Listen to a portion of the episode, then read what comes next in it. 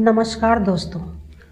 आज मैं भागवत कथा में व्यास नारद का नारद जी का संवाद सुनाने जा रही हूँ। सौनक जी ने प्रश्न किया, सूत जी तत्व ज्ञानी परंतु जड़ के समान विचरते रहने वाले सुखदेव जी को हस्तिनापुर के नगरवासियों ने कैसे पहचाना तथा राजा परीक्षित का इनके साथ समागम कैसे हुआ?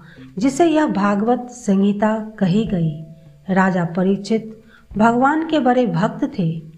वह किस कारण गंगा घाट पर आमरन अनसन व्रत लेकर बैठे थे, उनके जन्म और कर्मों का भी वर्णन कीजिए। सूत जी ने कहा, द्वापर युग में महर्षि व्यास का जन्म हुआ था। वह त्रिकालदर्शी थे। सब मनुष्यों के हितार्थ उन्होंने वेद के चार विभाग किए। व्यास जी ने पुराण, महाभारत, इतिहास आदि की भी रचना की, किंतु इससे उनके चित्त को शांति नहीं मिली। इस उधेर बुन में वे परे थे कि उनके स्थान पर विचरते हुए नारद पहुँचे। उनको चिंताकुल देखकर नारद जी ने पूछा, महाभाग व्यास आपके धर्म शास्त्रों की रचना रचना बड़ी अद्भुत है। ब्रह्म तत्व का भी आपने खूब मंथन किया है। फिर अकृतार्थ पुरुषों के समान अपने लिए आप ऐसा मन शोक क्यों कर रहे हैं? व्यास जी ने कहा, आपने जो कुछ कहा, सब ठीक ही है। वैसा होने पर भी मेरे हृदय में शांति नहीं है। इसका कारण मैं आपसे ही पूछता हूँ।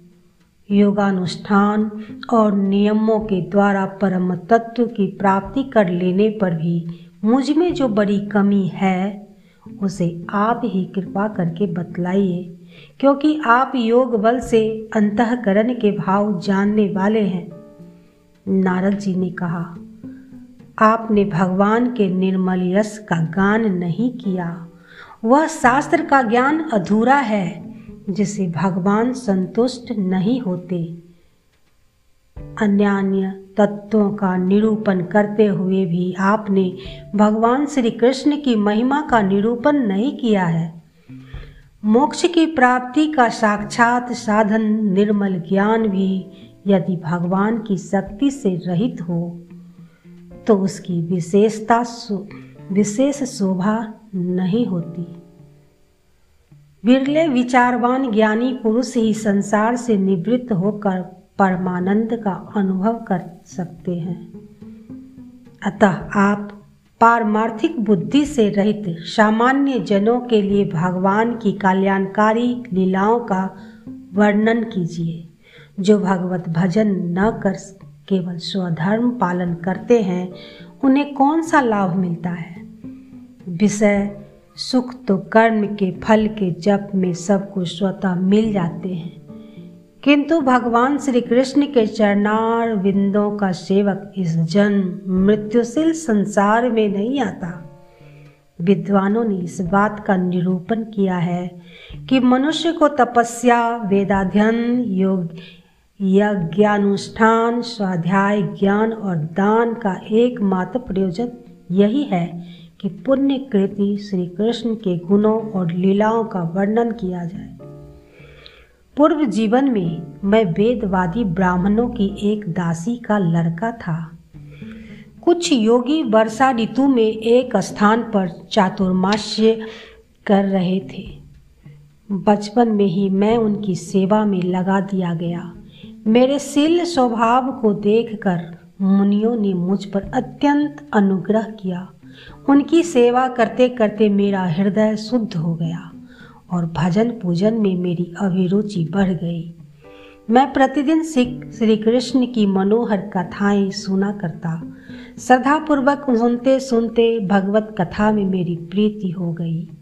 वर्षा और शरत ऋतुओं में उन महात्माओं ने श्री हरि के निर्मल यश का संकीर्तन किया और मैं प्रत्येक पद प्रेम से सुनता रहा। अब चित्त के रजोगुण और तमोगुण को नाश करने वाली भक्ति मेरे हृदय में प्रकट हो गई। उन दीन वत्सल महात्माओं ने जाते समय कृपा कर मुझे उस गुहतम ज्ञान का उपदेश किया, जिसका उपदेश स्वयं भगवान ने अपने श्रीमुख से किया है। व्यास जी, पुरुषोत्तम भगवान श्री कृष्ण के प्रति समस्त कर्मों को समर्पित कर देना ही संसार के तीनों पापों तीनों पापों तापों की एकमात्र औषधि है। इस लोक में जो कर्म भगवान के प्रीत्यर्थ किए जाते हैं, उन्हीं से भक्ति युक्त परम ज्ञान प्राप्त होता है। आप भगवान की प्रेम, रसमयी लीलाओं का वर्णन कीजिए। शांति प्राप्त करने के लिए इससे अच्छा और कोई दूसरा उपाय नहीं है। व्यास जी ने पुनः पूछा, देवर से, जब आपको ज्ञानोपदेश करने वाले महात्मागण चले गए, तब आपने क्या किया? नारद जी ने कहा मेरी माँ ने मुझे अपने स्नेह पास में जकर रखा था। अतः कुछ काल तक तो मैं उस ब्राह्मण बस्ती में ही रहा। पर एक रात मेरी माँ को सांप ने डस लिया और वह सदा के लिए चल बसी। मैंने इसे भगवान का एक अनुग्रह ही समझा और इसके बाद में उत्तर दिशा की ओर चल पड़ा। चलते चलते मैं एक गहन जंगल में जा पहुँचा। वहाँ एक नदी में स्नादि से निवृत्त होकर तट के एक पीपल के पेड़ के नीचे आसन लगाकर मैं बैठ गया और मन ही मन उस घट घटवासी परमात्मा का ध्यान करने लगा।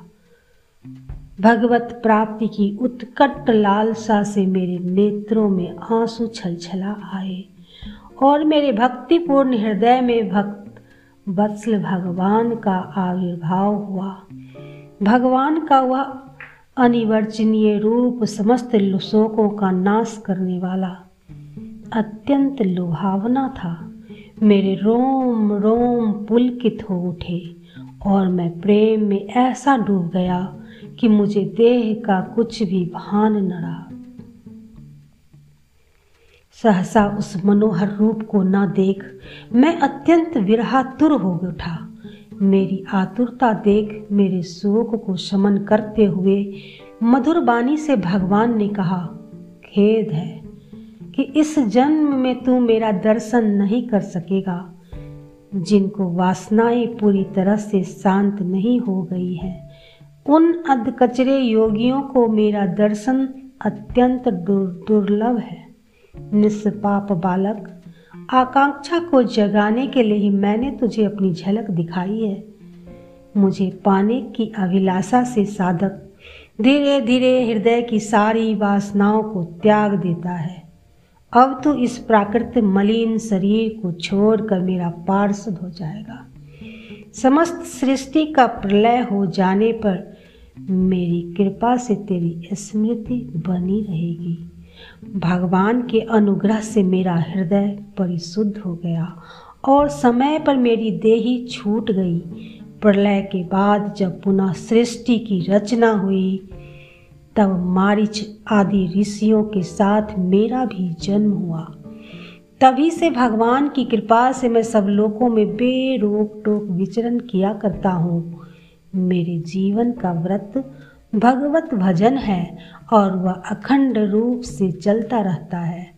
जिन लोगों को चित्त निरंतर विषय भोग की कामना से आतुर रहता है, उनके लिए भगवान की लीलाओं का कीर्तन संसार सागर पार करने का उत्तम साधन है। यह मेरा निज का सो अनुभव है। ऐसा कह त्रिताप तप्त जगत को आनंदित करने वाले देवर्षि नारद व्यास जी से विदा ले, परिभ्रमण को चल पड़े। नारद जी के चले जाने पर व्यास भगवान ने अपने मन को पूर्णतया एकार और निर्मल कर आदि पुरुष परमात्मा और उनकी आश्रित माया का ध्यान किया। भक्ति योग को ही शांति का प्रत्यक्ष साधन समझकर उन्होंने श्रीमद् भागवत की रचना की और इसे अपने निवृत्त परायण पुत्र सुखदेव को पढ़ाया। सौनक जी ने शंका की कि सुखदेव जी तो अत्यंत निवृत्ति परायण है, फिर किस लिए उन्होंने इस विशाल ग्रंथ का अध्ययन किया? इस पर सूत जी ने कहा, जो लोग ज्ञानी हैं और जिनकी अविद्या की गांठ खुल गई है उन्हें भी भगवान के गुण अपनी ओर खींच लेते हैं। इसी से विवश होकर सुखदेव जी ने इस ग्रंथ का अध्ययन किया। धन्यवाद दोस्तों।